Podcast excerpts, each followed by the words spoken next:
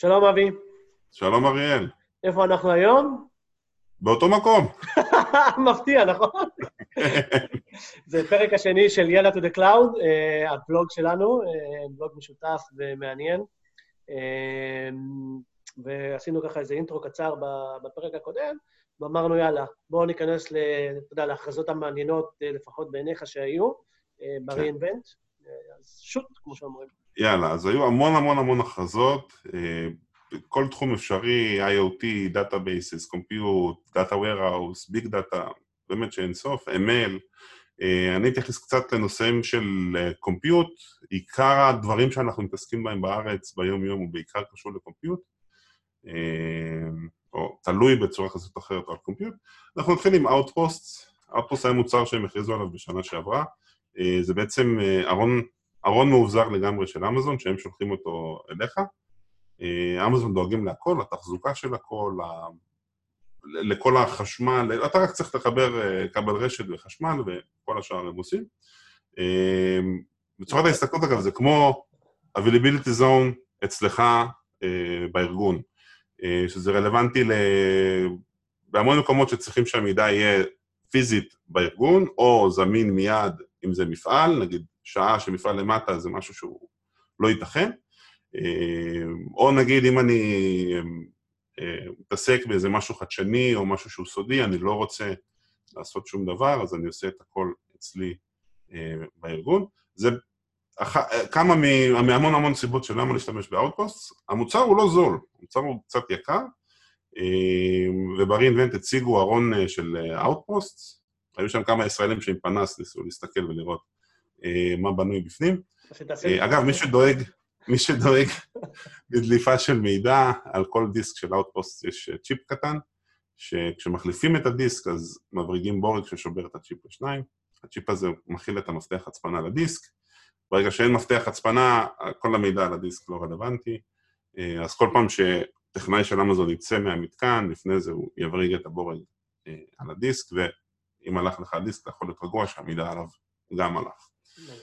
אז אם, אם רגע נתייחס רגע באמת להכרזה שהייתה שנה שעברה, בעצם זה היה וואו גדול, כי אמזון תמיד דחפו ל public cloud רק בענן, ובעצם לבוא ולהכניס את, את ה public cloud פנימה, זה היה באמת שינוי מאוד גדול, וככה לקח כנראה הרבה זמן לבוא ולייצר את זה, אבל הנה זה GA, ואפשר לקנות מי שרוצה.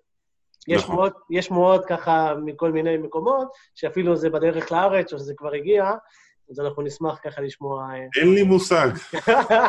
לך יש מקורות, לי יש מקורות, הכל טוב. אין לי מושג. NDA, NDA.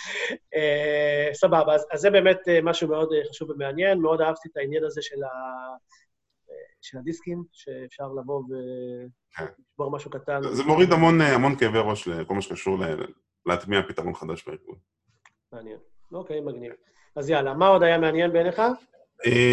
השיקו לוקל זון בלוס אנג'לס. לוקל זון זה בעצם סוג של availability zone נוסף, שמבחינת יתירות הוא איפשהו בין אדג', שעל אדג' אפשר לוותר כי יש הרבה כאלה, לבין availability zone. אז מה שקורה ברקע בעצם, אמזון רוצים לאפשר ללקוחות שלהם להגיע קרוב יותר ללקוחות שלהם, אז הם פורסים בכל מיני מיקומים בעולם זון שהוא הרבה יותר זון מלפרוס availability zone origin. אגב, local zone זה פשוט אוסף של אאוטפוסטים שיושבים ביחד. ואם אני צריך להשיק עכשיו איזה מוצר, או יש לי בעיית latency בארצות הברית באזור ספציפי, ה-local zone הוא בעצם פותר את הבעיה. לא הסתכלתי על התמחור שלו, אבל אני מניח שכמו כל שאר הדברים בארצות הברית זה יהיה יחסית זול. וזה אחלה פתרון למי שרוצה להרחיב את הפריסה הגלובלית שלו. ולפרוס עוד, עוד פודים בעולם. ואם ככה, סתם אני חושב ביחד איתך, אולי הסיבות שזה באמת היה לוס אנג'לס זה בגלל שיש שם הרבה סטודיו, ואז זה חשוב מאוד שה... שיהיה Local Zone ויהיה בעצם ענן קרוב מבחינת עיבודים, מהירות וכולי, או שהלכתי ל... אני לא, לא חושב, אני לא חושב שזה מה, ש... מה שעשה את זה, כי סיב, סיב אם אתה שם סיב בלוס אנג'לס, לא תהיה לך בעיית מהירות ל region הקרוב, כל עוד תשלם. כל מה שקשור לקווי אינטרנט זה כל עוד תשלם, אתה תקבל איזה מהירות שאתה רוצה. הבעיה זה המחיר. אוקיי, טוב. אז אני אלך לבדוק את התיאוריה שלי אחר כך. סבבה. בעולמות של ה Lambda serverless היה הכרזה מאוד מאוד מעניינת וחשובה. כן. יש, אגב, אני טיפה התאכזבתי, כי בשנה שעברה הם אומרים, אנחנו הולכים ליצור איזה proxy שיפתור את כל הבעיות של ה-cold start, שאתה עובד עם VPC, והם הכריזו על משהו כזה לא מזמן, הוא לא באמת, לא ראיתי באמת שיפור בביצועים. אז מה שהם עשו, הם בעצם הכריזו על Lambda חמה, שאתה בעצם עושה סוג של מגדיר provision, שתמיד תחכה לך Lambda שתוכל לרוץ עבורך. היתרון הוא שאין יותר cold start במקרה הזה. החיסרון הוא שהעלות של Lambda, שהייתה אפסית נורא, פתאום לפונקציה שאתה רוצה שתהיה זמינה ב zero latency, העלות שלה יכולה לקפוץ ל-200-300 דולר לפונקציה. לא. אז, רגע, אז, אז שנייה רגע, בוא נחזור אחורה, אם תוכל להגדיר בעצם אה, מה, מה הבעיה בעצם של, אה, של, של Lambda רגילה בלי הפתרון הזה, ולמה בעצם יצרו את ה cold start? אז מה שקורה, כשאני רוצה שה Lambda שלי תדבר עם ה database שנמצא ב-VPC שלי, עם שרתים שנמצאים ב-VPC שלי. ברקע, כל פעם שאתה יוצר סשן, uh, אמזון צריכים ללכת מאחורה, לעשות את ההוקוס פוקוס שלהם, להצמיד כרטיס uh, רשת, להצמיד ENI אל הפונקציה ולהריץ אותה. הדברים האלה לוקחים זמן. Uh, בטווח, ה... בטווח שאתה רואה פיק של בקשות, אתה יכול לראות שבעצם בעשרות בקשות הראשונות, ה-time to first byte, הזמן שלקח עד שקיבלת תשובה, יכול להיות כמה שניות. אה, זה בעצם הבעיה של cold start. אה, הפתרון שהם מצאו לזה, זה אמרו, אנחנו נעשה לכם provision מראש לקפסיטי הזה, ואחר כך אתם תוכלו פשוט כאילו לעבוד רגיל. אה, לפני כן, מה שאנשים עשו, הם עשו כל מיני שטיקים שהם היו עושים פינגים ללמדה ומתזמנים כל מיני דברים כדי להשאיר כמה למדות חמות תמיד ברקע. כן. זה פותר את הבעיה הזאת, זה מישהו אחר מנהל לך את זה עכשיו. החיסרון הוא שמבחינת עלויות זה כאילו, היופי ב serverless שפונקציה תמיד תהיה זולה, כמעט תמיד תהיה זולה מהכמות שרתים שהיא תדרוש אה, לערוץ השרתים. פה הם קצת, לא יודע, לטעמי הם סטו, מה, סטו מהמחירים, כן. ממה שהם נוהגים לעשות. בכלל, כל העולם הזה של ה serverless הוא... אה, יש, יש כאלה שטוענים שזה בכלל העתיד, אתה יודע, של העולמות הפיתוח ובכלל לוותר על התשתיות, שזה תכלס ה cloud האמיתי, שבעצם אנחנו באים וכן משלמים אה, אך ורק לפי שימוש, ורק מתי שאנחנו צריכים זה עובד וכולי, אה, אבל אה, זה סוג של אבולוציה לכל העולמות של ה PaaS, ה serverless הוא היעד, בואו נקרא לזה, אבל נראה לי שאנחנו עוד לא שם, מהרבה בחינות, כאילו. יכול להיות שנגיע... יש המון דברים שצריכים לפתור, יש את הנושא של state ים, יש את הנושא של הזמן שהפונקציה יכולה לרוץ, אה, יש workloadים שהם יכולים לרוץ על serverless, אבל הם פשוט, כאילו, אין, אין את האפשרות מבחינת משאבים, אתה לא מקבל מספיק משאבים היום. כן. אה, אנחנו נראה את זה מתפתח. העולם הולך לשם, היום כבר, אתה יודע, אנשים כבר לא יודעים מה זה instance, הם יודעים מה זה cluster של Kubernetes. כן. שלב הבא הם כבר לא ידעו מה זה מה זה node של Kubernetes, הם ידעו שיש איזה קליק שאתה עושה ואיכשהו נוצר לך node pooling, instance ים של מישהו אחר. אה, מדהים. לשם העולם הולך. לשם העולם הולך, ובאמת, אני אפילו, רוב רוב הארגונים ב enterprise שבאמת מתחילים לחשוב על, על הכיוון של הענן, אז, אה, אז הולכים ל Kubernetes, והמון מדברים על serverless. שוב, לא תמיד, אבל אה, זה באמת אה, כמעט נהיה הסטנדרט וה default להתחיל את השלבים הראשונים לענן. אוקיי, ובואו אה, נצלול עוד קצת אה, פנימה לכיוון של אה, Kubernetes ו container ים בכלל. אז עוד שתי השקות מעניינות שהיו, האחד זה spot ים ל Fargate.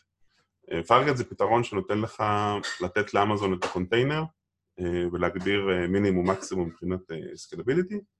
אה, הם ידאגו להכל, הם ידאגו למינימום, מקסימום, כמה instance ים צריך, אם יש peak ים, אמזון דואגים להרים את הכל. הבעיה בשירות הזה שהם השיקו אותו, אה, היה המחיר, המחיר היה מאוד מאוד גבוה יחסית ל instance, בהשוואה ל instance, אה, אז הם עשו price reduction פעם אחת. לפני ה-re:Invent הם הכריזו על ה-saving plan, שזה המקבילה של EC2 reservation. ה-saving plan מאפשר לנו להתחייב בעצם להשתמש בפארגייט ולקבל על זה הנחה משמעותית. אז זה הדבר הראשון. וב-reinvent עצמו הם הכריזו על ספוטים לפארגייט, שזה כמו ספוטים של EC2, וזה בכלל כבר ממש מקדם קדימה את התחום, אנחנו נראה הרבה יותר שימוש בפארגייט, שממוצר שהיה יחסית נורא נורא, נורא נוח, אבל נורא יקר, זה הפך למוצר שהוא פתאום מאוד מאוד זמין וזול. והכרזה... כן, הכרזה נוספת שהייתה זה EKS על Fargate, או Fargate על EKS, שזה בעצם פתרון Kubernetes שאתה אומר, אני רוצה XYZ, לא צריך להתעסק עם instance ים, יש לך אה, מישהו אחר שמנהל לך את כל ההתעסקות עם ה node ים, אתה רק אומר, אני צריך XYZ, אמזון עושים לך את זה. אה, צעד קדימה שדורש פחות התעסקות עם אה, instance ים, אה, ולשם העולם הולך. כן. אני חושב שגם היה הרבה, כנראה באמזון התלבטו מאוד מה לעשות עם כל העולמות של הקונטיינרים, כי בהתחלה ECS, ו... כן, ECS לא... עזוב, ECS הוא... אנחנו ניפרד מ-ECS בעשור הזה. לקראת 2020 אני לא רואה עוד אנשים... אה, האמת שלא לא, לא, לא רציתי להיות כל כך, אה, אתה יודע, אה, מצהיר הצהרה, אבל אנחנו רואים באמת את, רוב ההכרזות בעולמות של פארגייט, וכנראה שבאמת ה-ECS ילך וייעלם לנו מה, מהעולם. עם השנים, ככל שיצאו יותר פיצ'רים לפארגייט, אנחנו נראה בצד השני דעיכה ב-ECS, לדעתי. אוקיי. סבבה, אנחנו, זה מוקלט, אז אנחנו נוכל לדעת ולבדוק את עצמנו.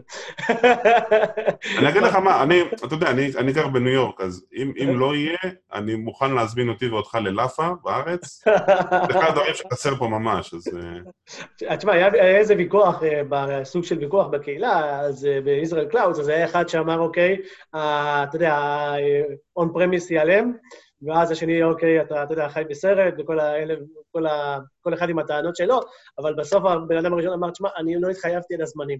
אז אני...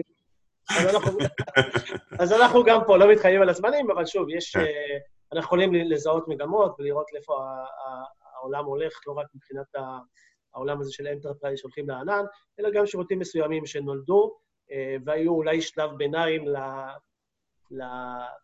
לשירותים הבאים שיצאו. אז ככה, mm-hmm. נראה לי שהיה אחלה, ונשמור לנו קצת להמשך. אה, יאללה. עד הפרק הבא. כן, אני חושב שגם אה, מה שנבקש גם מאנשים, גם לכתוב איזה פוסט קטן על הפעילות הזו. אם יש שאלות, אם רוצים שנעמיק, אם לא קיבלו תשובות מספקות, אתה יודע, לפעמים לכתוב ולתת תגובה זה ככה בקטנה, אז מוזמנים לפנות אלינו, ואנחנו ככה נוכל לדון לעומק בשיחות שלנו. מגניב. תודה רבה, אבי, היה כיף, ונשתמע. דש לניו יורק. בכיף, אחלה יום. ביי ביי.